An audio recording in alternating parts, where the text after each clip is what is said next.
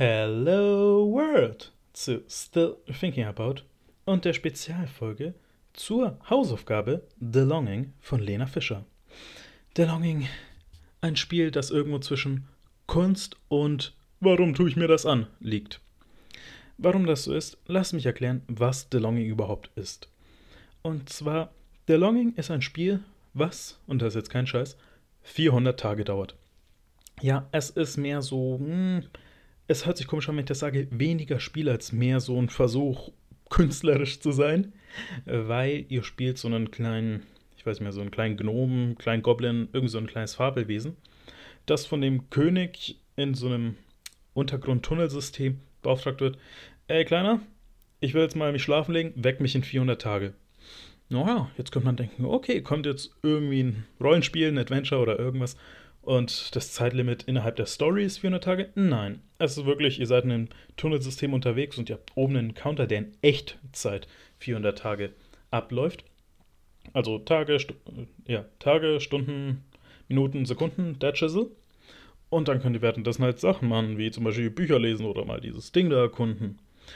Und so, ich würde sagen, auf dem Papier und auch in der Ausführung ist das das perfekte Anti-Adriano-Spiel. Weil, wie soll ich sagen, ich hasse Warten.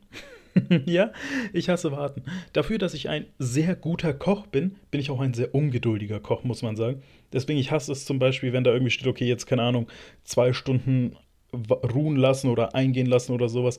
Oder selbst wenn es irgendwie ist, keine Ahnung, da steht, machst fünf Minuten Mikrowelle, ich mach's drei Minuten drei auf höherer Temperatur und hol's nach irgendwie anderthalb Minuten draus.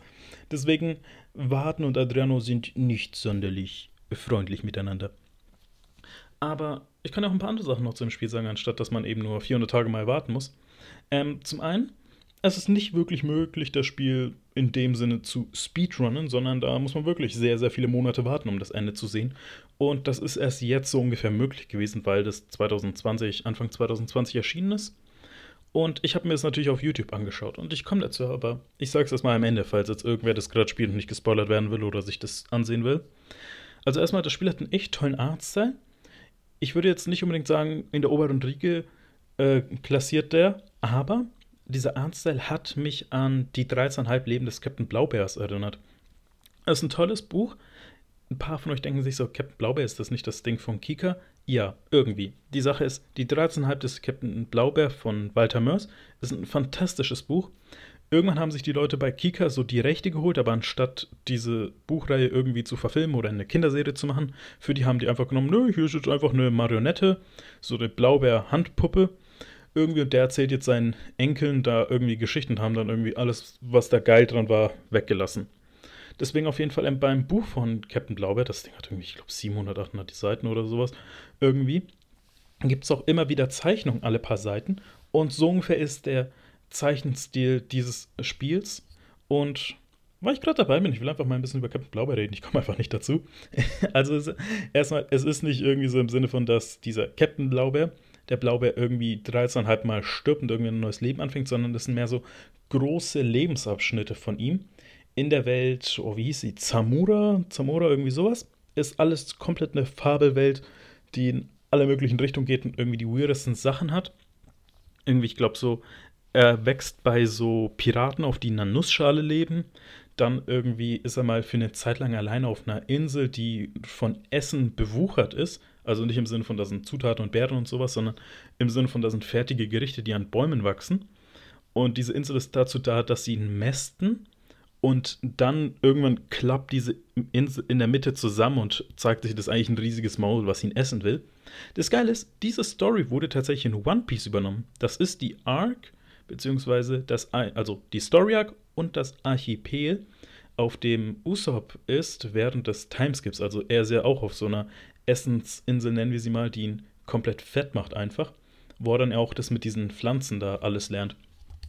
Deswegen, das wurde übernommen und auch eine andere Story, aber das ist jetzt zu kleinkramig und vielleicht sogar ein Spoiler.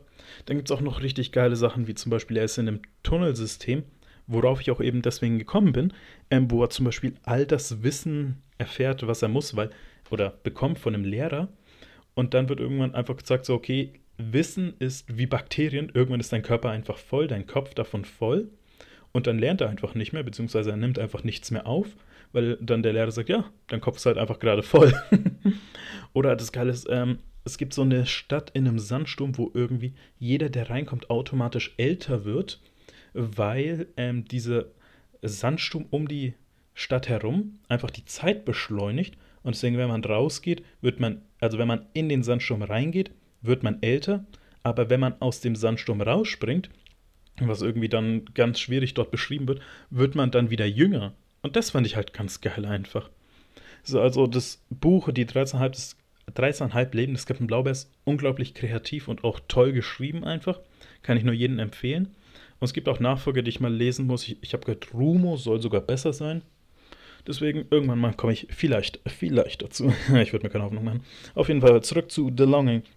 Das Spiel ist sehr langsam in gefühlt allem. Ja, inklusive, und das ist ein Problem bei mir, die Laufgeschwindigkeit dieser kleinen Figur. Die ist wirklich so gechillt einfach, wie es nicht geht, wo ich mir denke, okay, jetzt weiß ich, was du die 400 Tage machen. Du bist einfach permanent am Kippen irgendwie.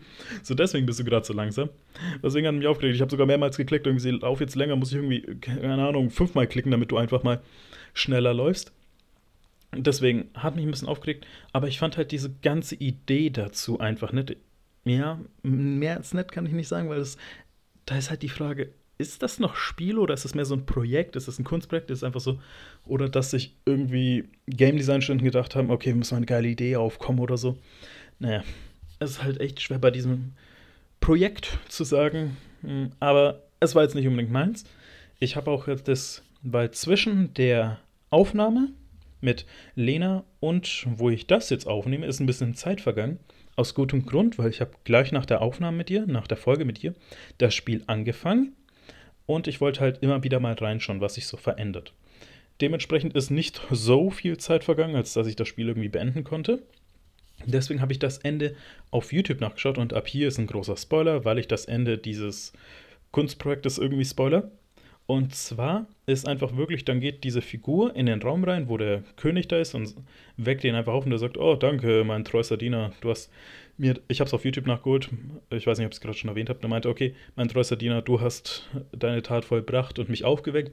Die Sache ist, dieser König da, äh, seine Krone ist mit dem ganzen Höhlensystem so verwachsen, mit dem ganzen Geröll drum verwachsen. Er steht auf, alles bricht ein und Ende.